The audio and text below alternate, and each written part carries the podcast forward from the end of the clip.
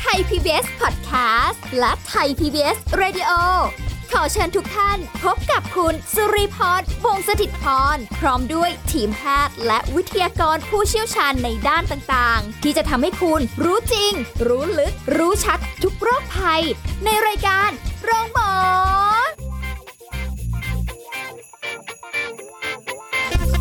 สวัสดีค่ะ คุณผู้ฟังคะมาแล้วค่ะรายการโรงหมอนะคะ ถึงเวลาเราก็พบกันเป็นประจำในช่วงเวลานี้ค่ะ เอาละวันนี้มีเรื่องที่จะได้ เสิร์ฟให้คุณผู้ฟังนะคะ ได้ร่วมรับฟังกันสำหรับถึงเรื่องการดูแลสุขภาพนะคะวันนี้สุริพรทำหน้าที่เหมือนเดิมค่ะ มากับผู้ช่วยศาสตราจารย์ดรจันวิพาดิโลกสัมพันธ์ผู้ทรงคุณวุฒิมหาวิทยาลัยราชภัฏบ้านสมเด็จเจ้าพระยา ผู้เชี่ยวชาญด้านความสัมพันธ์และครอบครัวค่ะ สวัสดีค่ะอาจารย์จันวิภาค่ะค่ะ สวัสดีค่ะ สวัสดีค่ะ ท่านผู้ฟังทุกท่านค่ะอ่าช่วงนี้นะคะอ่าก็ธรรมดาเนาะช่วงที่แบบหลายคนก็เกษียณหลายคนก็อายุมากขึ้นนะอยู่ในช่วงของอ่า วัยทองค่ะพอพูดถึงคำว่าวัยทองค่ะอาจารย์ หลายคนก็จะรู้สึกว่าภาพที่ขึ้นมานะอือหือต้องเป็นวัยที่แบบหงุดหงิดงุนง่านอุ้ยแบบอยู่ด้วยไม่ได้ค่ะบนนู่นบนนี่เอ๊ะค่ะเป็นตัวเองหรือเปล่าไม่รู้อะไรประมาณนี้เอาต้องเราต้องทำความเข้าใจไหมคะว่าวัยทองยังไงเออวัยทองเนี่ย คือจริง ๆ โดยพื้นฐานเนี่ยช่วงเวลาของเขาเนี่ยจะเป็นอาการค่ะประมาณยังไง แล้วก็ เขาคือจริงเมื่อก่อนเนี่ยนะคะ เราจะให้คำจำกัดความของคำว่าวัยทองเนี่ยค่ะคือช่วงของวัยเปลี่ยนผ่านที่จะ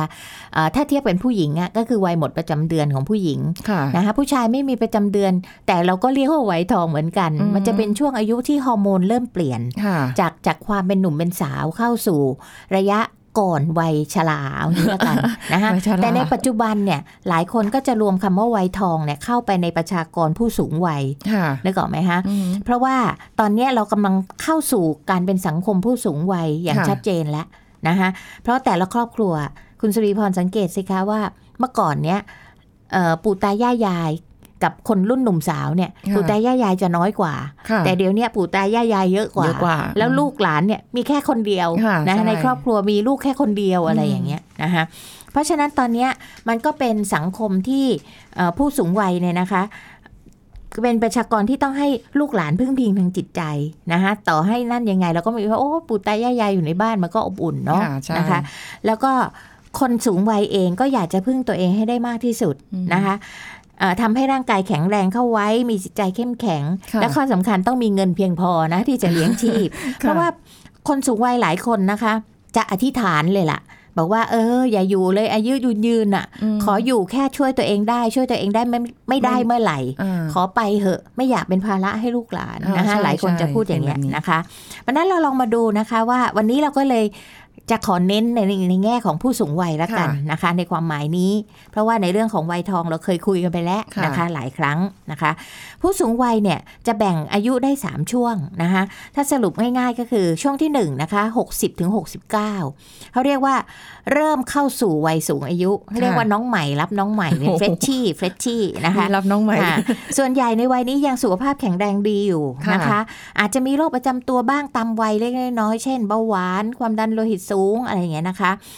ก็ควรจะเน้นเรื่องของการป้องกันและประเมินความเสี่ยงของโรคในวัยนี้ก่อนที่จะเป็นอะไรมากขึ้นนะคะค่ะเช่น อาจจะต้องมีการตรวจวัดมวลกระดูกอะไรอย่างเงี้ยเพื่อเสริมมวลกระดูกให้ดีก่อนที่จะหักแล้วมาเจออะไรอย่างเงี้ยนะคะค่ะหรือเกิดอุบัติเหตุแล้วมาเจอวัยที่สองนะคะคือช่วงอายุ 70 ถึง 85 ปี อันนี้ก็จะเป็นเริ่มที่ร่างกายเริ่มเสื่อมแล้วค่ะ มากขึ้น แล้วก็มีโรคประจำตัวมากขึ้นนะคะช่วยเหลือตัวเองได้น้อยลงนะคะเอออยากจะพึ่งพาตัวเองให้ได้มากที่สุดนะคะ ซึ่งก็คงจะต้องเออคงคุณภาพชีวิตที่ดีในการดูแลตัวเองเอาไว้นะคะ เช่นในเรื่องของการดูแลกล้ามเนื้อนะคะอย่าให้ข้อติดค่ะเดินได้นะคะเอ่อไม่มีภาวะเข่าเสื่อมอืมรุนแรงเกินไปไม่ค่ะไม่มีอะ เป็นไปไม่ได้นะคะ แต่อย่าให้รุนแรงเกินไปอ่าฮะแล้วก็ให้ได้รับสารอาหารที่จำเป็นเอ่อโทษค่ะเอ่อเพียงพอด้วยนะคะ อันนี้ก็คือในในช่วงที่สองอืมพอมาช่วงวัยที่สามก็คือตั้งแต่อายุ6 86 อัพขึ้นไปค่ะนะคะอันนี้การพึ่งตัวเองก็ลดน้อยลงไปอีกนะคะ ก็ต้องดูแลตัวเองนะคะเอ่อ แล้วก็อาจจะต้องมีลูกหลานช่วยดูแล หรือว่ามีพยาบาลหรือผู้ดูแลพิเศษอะไรต่างๆ เหล่านี้ค่ะตรงนี้เราจะไปเน้นในเรื่องของการแนะนำคนดูแลแล้วล่ะนะคะเพราะตัวคนไข้เองเนี่ยโทษค่ะผู้สูงวัยในวัยนี้เองเนี่ยมักจะต้องพึ่งพาคนอื่นแล้วค่ะนะคะอืมแต่ก็จะเห็นว่าเราควรจะทำพื้นฐานของเราเนี่ยอย่างน้อยให้เดินได้เองนะคะค่ะทำอะไรได้ดูแลตัวเอเองงได้เท่าเท่าที่ทำได้ค่ะอ่าอันนี้เป็น 3 ช่วงวัยของคนช่วงอายุของคนสูงวัยใช่ค่ะนะคะแต่ทีนี้แบบโหแต่ว่าบางคนคือ ก็ยังไม่เคยอายุมากเนาะค่ะอาจารย์เพิ่งจะมาก้าวค่ะแตะครั้งแรกค่ะอะค่ะบางทีก็ปรับตัวไม่ถูกเหมือก็นกันเอ่ออย่างตัวจันวิภาเองเนี่ยนะคะ สมัยก่อนนี่เราบอกอุ้ยแก่แล้วหูตามันฝ้าฟาง มันจะฟางยังไงนะ เรานึกภาพไม่ออกอืมแต่ตอนเนี้ย เห็นชัดแล้วค่ะว่าไอ้คำว่าหูตาฝ้าฟางเนี่ยมันคืออะไรนะคะอ่าคือทุกอย่างมันเสื่อมไงคะจอตามันก็เสื่อมอืมอะไรมันก็เสื่อมทำให้การมองเห็นเนี่ยมันก็ไม่ดีเท่าที่ควรค่ะแล้วมันก็จะเจอภาวะอะไรต่างๆ เข้ามามากมายอะไรอย่างนี้เป็นต้นนะคะค่ะ ทีนี้เราลองมาดูกันว่าวิธีที่ผู้สูงวัยเนี่ยจะปรับตัวให้ได้ดีและมีชีวิตอย่างมีความสุขสมวัยเนี่ยเราทำอะไรได้บ้างดีไหมคะอ่านะได้คะค่ะ ก็จะให้ไว้ทั้งหมด 14 ข้อด้วยกันนะคะ อันแรกเลยค่ะ เตรียมใจให้ยอมรับการเปลี่ยนแปลงที่เกิดขึ้นก่อนมานะข้อคะแรกเลยอ่าเช่นการสูญเสียสมรรถภาพทางกายนะคะค่ะการที่ลูกหลานจากไปทำงานที่อื่นแยกครอบครัวไป แล้วต้องอยู่ตามลำพัง อันเนี้ยเหงาเราเราต้องเตรียมใจยอมรับนะค่ะว่านี่คือความเปลี่ยนแปลงที่มันต้องเกิดขึ้นอืมนะคะ อันที่สองค่ะ เมื่อยอมรับแล้วก็เริ่มดูแลสุขภาพอนามัยของตัวเองให้ถูกต้องนะคะ เช่น ดูแลเรื่องสุขภาพอนามัยในช่องปากค่ะกินอาหารให้ครบหมู่นะคะ โปรตีน ปานกลางพอไม่ต้องค่ะเยอะแบบสมัยเราหนุ่มสาว ไขมันให้น้อยลงนะคะค่ะที่เขาบอกว่าไม่หวานไม่เค็มไม่มันเคยได้ยินไหมคะอ่าอะไรพวกเนี้ยนะคะ ทานวิตามินของที่มีวิตามินให้มากขึ้นนะคะ เน้นเรื่องผักผลไม้ที่มันมีไฟเบอร์ หรือกากใยนะคะ แล้วก็น้ำกินอาหารให้ถูกหลักโภชนาการ อะไรอย่างนี้เป็นต้นอืมนะคะ เพราะว่าในวัยที่เราอายุมากขึ้นเนี่ยร่างกายไม่ควรจะได้รับอะไรที่มัน ไม่เป็นประโยชน์อะค่ะนะคะกับร่างกายนะคะอืมจริง ๆ แต่ว่าถ้าในในช่วงเวลาใครยังไม่ได้อยู่ช่วงนี้ก็เตรียมตัวไว้ก่อนเลยก็ได้ใช่ค่ะนะคะอ่าฝึก เพราะบางคนเนี่ยค่ะ คุณสุริพรตลอดชีวิตไม่กินผักเคยเห็นไหมคะอืมอืมนะคะเคยบอกว่าพอพอแก่ตัวแล้วเนี่ยจะแย่ นะคะเพราะการไม่กินผักเนี่ยนอกจากสุขภาพร่างกายไม่ดีแล้วเนี่ยนะคะการเอ่อเสริมสร้างต่างๆมันเป็นเหตุให้เกิดมะเร็งได้ด้วยค่ะนะคะเพราะว่าผักผลไม้เนี่ยมันเป็นตัวที่ช่วยต้านอนุมูลอิสระที่จะทำให้เราเกิดเป็นมะเร็งค่ะนะคะอันที่ 3 ค่ะ เฝ้าระวังและชะลอความเสื่อมของร่างกายนะคะโดยช่วยเหลือตนเองให้ประกอบกิจวัตรประจำวันให้ได้มากที่สุด นะคะ แล้วก็เพิ่มความกระฉับกระเฉงอืมนะคะ เราไม่ต้องไปฟิตแบบคนหนุ่มสาวที่ต้องไปวิ่งอะไรที่หรือการออกกำลังที่ต้องใช้แรงค่ะนะคะ แต่ว่าเราต้องชะลอความเสื่อมของร่างกาย ออกกำลังแบบคนแก่ค่ะไอ้การวิ่งเนี่ยบางครั้งถ้าไม่ได้ฝึกมาก่อนตั้งแต่เป็นหนุ่มสาวเนี่ยก็ไม่ควรวิ่งค่ะนะคะแต่ใช้ใช้เดินแทนหรืออะไรต่างๆ เนี่ยจนสมรรถภาพร่างกายดีพอแล้วนะเคคะยเคยเห็นคนที่อายุมาก ๆ ค่ะอาจารย์ตอนค่ะที่ไปฟิตเนสอะไรอย่างเงี้ยค่ะ ก็มีนะคะ มีค่ะแบบอายุมากๆผู้หญิงจะเยอะกว่าผู้ค่ะชายที่ไปค่ะออกกำลังกายค่ะตามฟิตเนสแล้วก็แบบเอ่อมีเทรนเนอร์ค่ะมีคนคอยดูแลค่ะคอยแบบว่า ถ้าจะเล่นอุปกรณ์นี้ต้องระวังอะไรยังไงค่ะแล้วก็อุ๊ยแต่แข็งแรงมากค่ะเลยนะคะ แล้วคุณสุริพรจะเห็นว่าคนเหล่านี้ อายุดูอ่อนกว่าวัยค่ะจริงไหมคะ บางคนดู 60 กว่าเกือบ 70 แล้วยังดูเหมือนคนอายุสัก 40ค่ะนะคะเพราะเขามีพื้นฐานที่ดูแลตัวเองมาดีตลอดอืมไม่ใช่ว่า 60 แล้วค่อยมาทำค่ะนะคะ ควรจะเริ่มดูแลตัวเองค่ะอันที่สี่ค่ะ ที่เราต้องทำคือการออกกำลังกายอ่าให้เหมาะสมกับวัยอืมนะคะ แล้วก็มีความหลากหลาย เหมาะสมกับสภาพร่างกายของแต่ละคน เพื่อชะลอความเสื่อมของร่างกายให้น้อยลงนะคะเพราะการออกกำลังกายในรางวัลที่เราได้รับชัดเจนเลยค่ะเห็นไหมคะหนึ่งหนึ่งเหงื่ออือมันได้ช่วยขับของเสียออกจากร่างกายค่ะได้เอนโดรฟินนะคะซึ่งจะลดความเจ็บปวดและทำให้เราอารมณ์ดี เขาเลยบอกว่าเอ่อการเดินเนี่ยนะคะทำสำหรับผู้สูงอายุเนี่ยทำให้เกิดความคิดสร้างสรรค์ได้มากมายเลยค่ะนะคะ บางคนคิดอะไรได้ปึ้งปังปึ้งปังปึ้งปังนะคะอืมอย่างนี้เป็นต้น อันที่ห้าค่ะ ไม่ควรคิดถึงเรื่องอายุที่ล่วงไปแล้วนะคะหรืออดีตที่ด้วยความวิตกกังวล แต่ควรจะสร้างความภาคภูมิใจในประสบการณ์ชีวิตที่ผ่านมา โอ้โห ข้อนี้มันจะยากไปไหมครับสำหรับเอาบางคนนะค่ะที่ค่ะเขาอาจจะแบบรู้สึกว่าการไปคิดแบบนั้นมันอาจเอจะอคือถ้าเราไปคิดว่าโอ้ตายแล้ว มันแก่มันไม่เหมือนเออหนุ่มสาว ถามว่ามันกลับมาหนุ่มสาวได้ไหมไม่ได้คะอะแต่มันได้ความเครียดกลับมาค่ะอ่าฮะที่ไปนั่งคิดถึงไอ้สิ่งที่ผ่านมาแล้ว หรือความค่ะผิดพลาดในชีวิตที่ผ่านมาแล้วอืมเนี่ยถ้าฉันไม่นั่นนะไม่นี่นะป่านนี้ฉันดีกว่านี้ไม่มันทันแก้ละอะไรไม่ได้แล้วค่ะค่ะแต่ทำไมเราไม่ภูมิใจในสิ่งที่เราเคยทำในอดีต อันนั้นอืมโอเคกว่าอืมนะคะ อย่าไปคิดถึงเรื่องลบๆนะคะทำให้เราเกิดความวิตกกังวลทั้งนั้นอ่าที่มันแก้ไขไม่ได้ค่ะนะคะ อันที่ 6 ค่ะ เราเนี่ยสามารถที่จะเริ่มต้นเรียนรู้สิ่งใหม่ ๆ ได้เสมอนะคะเเพราะฉะนั้นจะทำให้ฮอร์โมนแห่งสารบรมสุขเนี่ยมันหลังนะคะเอนโดฟินมันหลัง เพราะฉะนั้นเนี่ยอย่าไปคิดถึงไอ้เรื่องที่ มันผ่านมาแล้วไม่ดีต่อจากข้อเมื่อกี้เนี่ยค่ะเริ่มเรียนรู้สิ่งใหม่ๆ เช่นบางคนเนี่ยเริ่มมาเรียนการเล่นอะไรทางออนไลน์นะคะอ่าการแชร์การอะไรเงี้ยนะคะ จากคนที่ไม่กล้าแตะคอมพิวเตอร์เลยค่ะก็อาจจะทำให้เราเรียนรู้สิ่งใหม่ ๆ ได้ หลายท่านก็ประสบความสำเร็จในชีวิตเมื่อสูงวัยค่ะนะคะอย่างนี้เป็นต้นมีบางท่านทำเป็นช่อง YouTube อ่าเออลูกหลานช่วยอะไรเงี้ยใช่นะดังค่ะในช่องา YouTube ก็มีอ่านะคะอันที่ 7 ค่ะ เข้าใจต่อสังคมโลกที่มีการเปลี่ยนแปลงอย่างรวดเร็วนะคะค่ะทั้งด้านความคิดความเชื่อหลักการดำเนินชีวิตอะไรเงี้ยนะคะ ว่ามันแตกต่างกันในแต่ละกลุ่มแต่ละวัย ถามว่าทำไมเมื่อเราเข้าใจแล้วเราจะได้ช่วยลูกหลานนะคะและคนรอบข้างให้รู้สึกอบอุ่น ครอบครัวก็จะมีความสุขค่ะถ้าเราไม่เข้าใจเนี่ยทำไมฉันนะเป็นอย่างนั้น แล้วก็คอย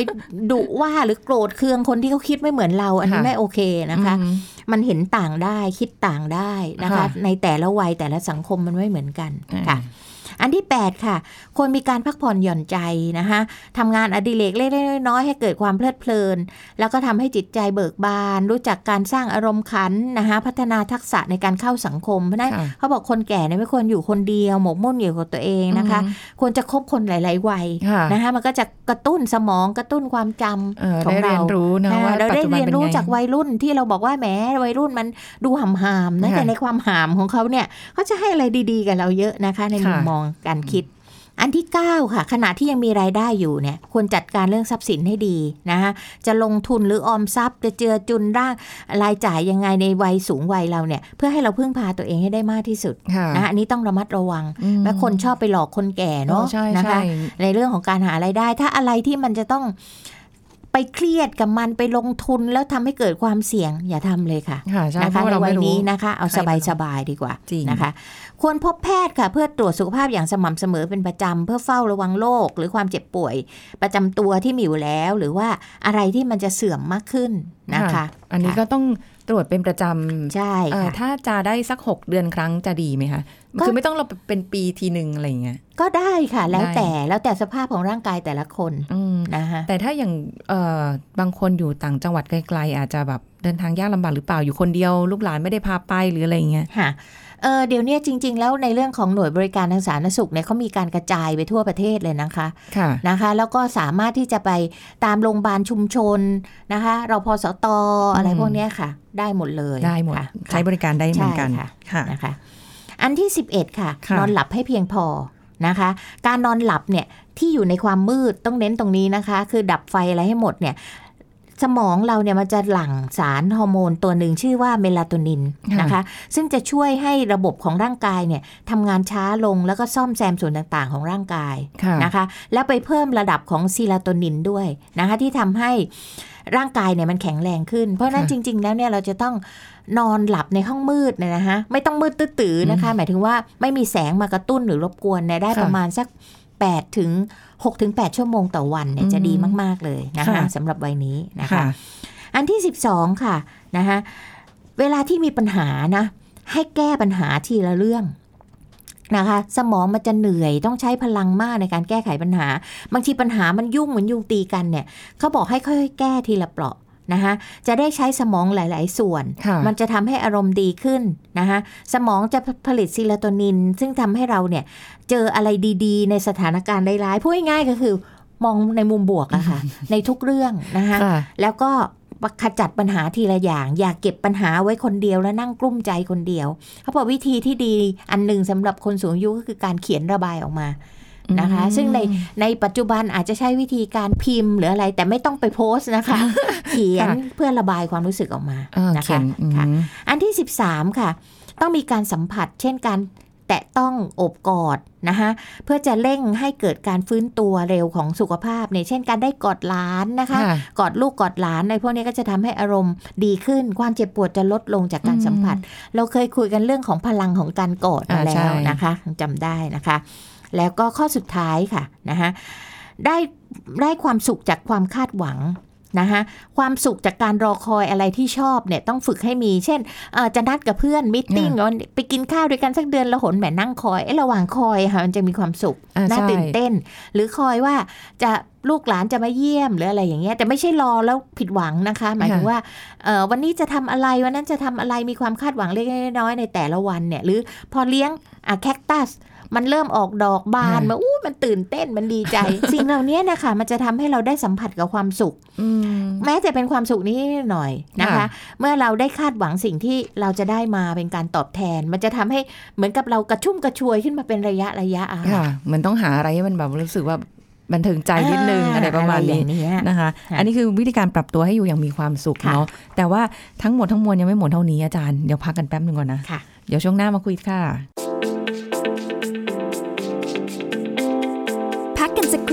แล้วกลับมาฟังกันต่อค่ะ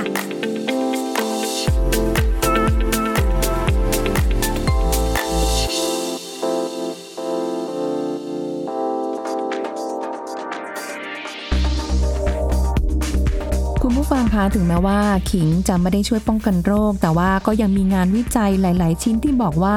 ขิง มีสารต้านอนุมูลอิสระ และสารต้านการอักเสบอยู่มากมายนะคะ โดยพบว่าขิงเนี่ยสามารถที่จะช่วยลดอาการปวดเมื่อยกล้ามเนื้อ หลังจากการออกกำลังกายได้ แล้วเรากินขิงดีหรือไม่ กินได้ค่ะ แล้วก็ดีด้วยมีประโยชน์ด้วย แต่ว่าเราควรกินจากอาหารธรรมชาติเป็นหลักนะคะ อย่างเช่น ต้มน้ำขิงดื่มแทนน้ำหวาน หรือน้ำอัดลม หรือชาหวานๆต่างๆ โดยที่เราไม่ต้องใส่น้ำตาลหรือน้ำผึ้ง มากเกิน 1 ช้อนชาต่อแก้วต่อวัน หรือว่าเราอาจจะนำขิงไปผัดคู่กับเนื้อสัตว์ประเภทต่างๆ ก็ได้นะคะ อย่างเช่น ปลาผัดขิง ก็จะได้คุณค่าทางโภชนาการที่ดีขึ้นได้ค่ะ ขอขอบคุณข้อมูลจากเครือข่ายคนไทยไร้พุงไทย PBS ดิจิทัล Radio ออกอากาศจากองค์การกระจายเสียง และแพร่ภาพสาธารณะแห่งประเทศไทย ถนนมิภาวดีรังสิต กรุงเทพมหานคร ไทย PBS ดิจิทัล Radio วิทยุข่าวสารสาระ เพื่อสาธารณะและสังคม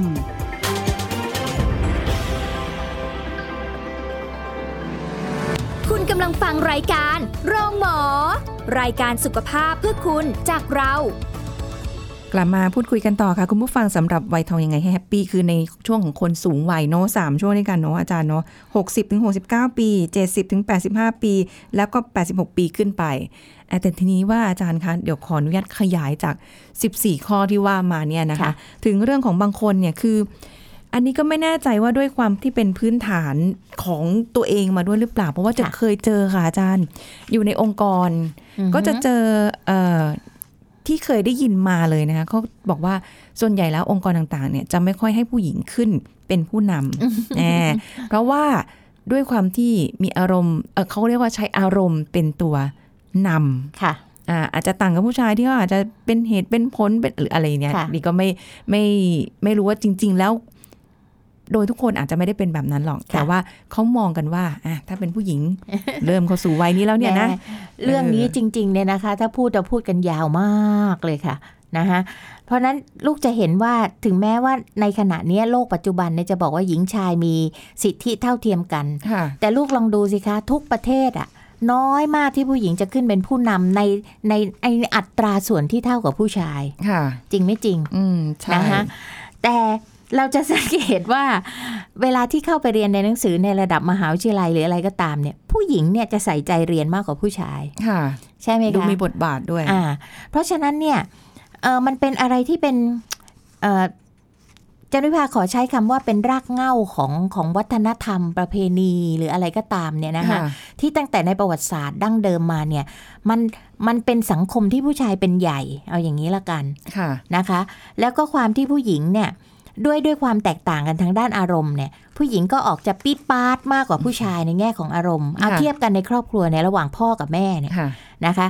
พ่อเนี่ยก็จะดูนิ่งๆ อันนี้หมายถึงครอบครัวส่วนใหญ่นะคะอืมครอบครัวส่วนใหญ่พ่อจะดูนิ่งๆ ไม่ได้แสดงอารมณ์มือหวา แต่ค่ะกับแม่เนี่ยจะบ่นปี๊ดป้าดปูดปี๊ดเรื่องนั้นเรื่องนี้นะคะ ดูอารมณ์สวิงสวายนึกออกไหมคะ ถ้าค่ะเทียบกันระหว่างคนเป็นพ่อเป็นแม่อันนี้คือผู้นำในครอบครัวนะคะ และถามว่าการที่แม่พูดปี๊ดปี๊ดป้าดแบบนั้นเนี่ย กับพ่อซึ่งนิ่งๆ เนี่ย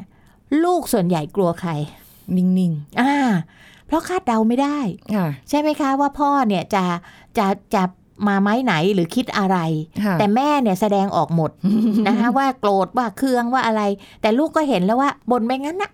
นะคะบ้องเบ้งบ้องเบ้งไปงั้นนะแต่ไม่เคยตีสักแผงอ่าฮะอะไรอย่างเงี้ย แต่ค่ะพ่อเนี่ยเห็นนิ่งๆเนี่ยไม่รู้ว่าจะพัวขึ้นมาเมื่อไหร่สมมตินะคะค่ะ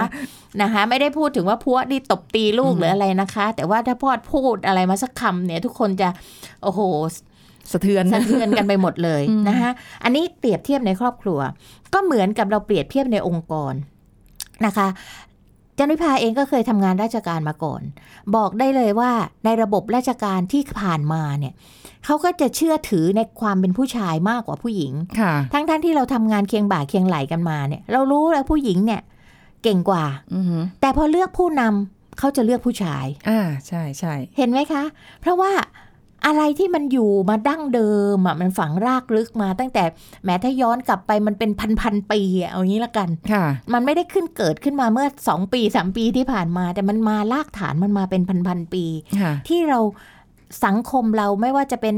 ตะวันตกหรือตะวันออกเนี่ยมันเป็นสังคมที่ผู้ชายเป็นใหญ่อะค่ะนึกออกไหมคะนึกออกแล้วก็ค่ะด้วยด้วยความแตกต่างของอารมณ์เนี่ย ผู้ชายจะดูนิ่งกว่าผู้หญิง แต่ถามว่าผู้ชายโวยวายโวยวายมีไหมมี ผู้หญิงนิ่งๆมีไหมมี ถูกไหมฮะ แต่ว่ามันเป็นส่วนน้อยกับส่วนใหญ่ไงอืมถูกไหมคะค่ะมันก็เลยการที่เรานิ่งๆเนี่ยเขาถึงได้ใช้คำนี้ค่ะว่า หน้านักการทูตเนี่ย เคยได้ยินไหมคะ หน้านักการทูตเนี่ย เป็นหน้าที่คนอ่านเกมไม่ออกอืมนะคะ ต้องนิ่ง ต้องนิ่ง คนอ่านเกมไม่ออกว่าคิดอะไร แต่ถ้าหน้าที่แบบพอชอบใจอุ้นหน้าตาเป็นประกาย หน้ามันยิ้มแบบถูกใจ คนอ่านเกมออกคนที่เป็นนักการทูตที่ไม่ดี โอ้โหนึกออกไหมหลัคะการอ่ามเพราะฉะนั้นเนี่ยมันถึงได้บอกว่า ความที่โดยธรรมชาติเนี่ยสร้างให้มนุษย์ผู้ชายเนี่ยดูนิ่งๆ ดูค่ะดูคุมคุม ดูเหมือนจะคุมอารมณ์ได้ดีกับผู้หญิงค่ะนะคะก็เลยทำให้ได้รับการยอมรับมากกว่าอืมในโดยทั่ว ๆ ไปค่ะอะแต่ถ้าเอาในเรื่องของความรู้ประสบการณ์ ความเก่งกาจเนี่ยนะคะ ก็อาจจะใกล้เคียงกันทั้งหญิงทั้งชายนั่นแหละค่ะค่ะอืมแต่ส่วนใหญ่จะเจอแบบว่า อันนี้ที่เจอนะค่ะอารมณ์แบบปิดปาดขึ้นมาค่ะว่าโอ้โหบางบางเรื่องเนี่ย ไม่ได้จะต้องอารมณ์ขนาดค่ะนั้นด้วยซ้ำไป ก็นี่ไงคะที่เราเคยพูดกันว่าวัยทองเนี่ยค่ะเวลาวัยทองแล้วผู้ชายเปี้ยนไปเนี่ยมันเป็นอารมณ์แบบเนี้ยค่ะปี๊ดปาดแบบเนี้ยค่ะนะคะ ในวัยที่กำลังหนึ่งอารมณ์ตัวเออโทษค่ะฮอร์โมนตัวเองก็กำลังผันผวนนะคะสองใกล้จะหมดอำนาจวาสนามขอใช้คำนี้นะคะ เอาอย่างเช่นในระบบราชการเนี่ยใกล้เกษียณแล้วค่ะนะคะอารมณ์จะพุ่งพล่านมาก ต้องคิดคิดไปข้างหน้าแล้วว่าเอ้ยวันที่ฉันเกษียณเนี่ย ฉันจะสั่งใครไม่ได้แล้วอ่าฉันจะนั่นและฉันจะนี่และอะไรอย่างเงี้ยนะเราคะมีคนแบบว่าเอาอ่าคืนหรือเปล่าเลยอ่าเพราะฉะนั้นเนี่ยบางทีก็มาใส่อารมณ์หรือควบคุมอารมณ์ตัวเองไม่ได้ค่ะนะคะ ซึ่งอันเนี้ยเวลาผู้ชายเป็นน่ะเราจะใช้คำว่ามาถึงวัยทองเนี่ย ผู้หญิงที่เคยอารมณ์ปิดปาดตอนเป็นสาวกลับควบคุมตัวเองได้ดี กว่าผู้ชายที่มาปีดปาดตอนแก่อืมนึกออกไหมคะอ๋อ เข้าใจยังนึกนึกภาพออกเลยค่ะฮะอาจจะแบบว่าปิดปาดวัยสาวฮะแต่แต่มันมาคุมนิ่งอารมณ์ได้นิ่งอ่าตอนตอนวัยทองอ่าแต่ถ้าผู้ชายก็ก็เคยนิ่งมาก่อน ก็จะมาปีดปาดเออตอนวัยทองนี่แหละ แล้วเวลาผู้ชายมันปีดปาดเนี่ยมันน่าเกลียด มันน่ารังเกียจและน่าเกลียดมากกว่าผู้หญิงเยอะ จริง ๆ ค่ะ หลายครอบครัวจะบ่นเลยว่าโอ้ยทำไมทำไมสามีฉันยิ่งแก่ยิ่งน่าเกลียดนิสัยทำไมเป็นอย่างนี้อ่าอะไรเงี้ยจากคนที่เคยนิ่ง ๆ กลายเป็นคนขี้บน่นขี้วีน ขี้เวียงค่ะฮ่าหลายคนเป็นโอ้ค่ะอันนี้เคยอันนี้เจอเจอแบบว่าอารมณ์น้อยใจในอ่าโชคชะตาตัวเองอันนู้นอันนี้ใช่อันนั้นใช่พร่ำแล้วพรก็รณนาถ้าถ้าไม่สามารถที่จะแก้ไขหรือปรับเปลี่ยนตัวเองได้นะคะค่ะอา จารย์นิพาก็ยังแนะนำให้ไปคุยกับจิตแพทย์ได้นะคะ คือไม่ได้แปลว่าเราเป็นบ้านะคะอ่าอ่าอ่าต้องเข้าใจก่อนว่าการเดินไปหาจิตแพทย์เนี่ยเป็นการป้องกันมากกว่าการแก้ไข คือบางทีภรรยาแนะนำก็ไม่ฟังและ อาจจะต้องให้แพทย์ช่วยอืมแนะนำทางออกหรือการปรับตัว เพราะหลายคนทำไมรู้ไหมคะ โดยเฉพาะคนที่มีอาชีพที่เคยยิ่งใหญ่ เช่น ทหารตำรวจค่ะนะคะฆ่าตัวตายหลังเกษียณเยอะมากเลยค่ะอืมเป็นสถิติที่สูงมากอืม เพราะว่าเอาขอเทียบง่ายๆนะคะ ว่าเดินไปไหนคนนั้นตะเบะคนนี้ตะเบะนะคะ เข้าออกที่ไหนก็ได้ที่เขาเขียนว่าต้องห้ามเข้าได้หมด แต่ณวันที่เราเกษียณอายุแล้วเนี่ย ขอโทษนะคะ ขอใช้คำคำแบบนี้หน่อยนะคะ ก็คือบอกว่าสองตาหมามันก็ไม่แลเอ้ยเศร้าแล้วยิ่งจังถ้าสมมุติว่าเราไม่ได้สร้างสร้างบารมีในทางดีไว้ค่ะมีแต่พระเดชไม่มีพระคุณกับค่ะใครเนี่ย คนเขาก็ยิ่งหมั่นไส้อ่าถูกไหมคะรอวันเลยทีนี้อ่า ที่จะกระหน่ำซ้ำเติมอืมเพราะฉะนั้นหลายคนเนี่ยรับไม่ได้หรือบางคนปรับตัวเองไม่ได้ที่มักจะมาฆ่าตัวตายหลังเกษียณเนี่ยเยอะมากโอ้ค่ะโห อันนี้ก็น่าเป็นกังวลเนาะ แต่ว่าก็ค่อยๆ ปรับตัวเองไป รู้ค่ะเท่าทันในอารต้อมงณ์รู้ความเท่ารู้สึกทันตัวเอง แล้วยอมรับม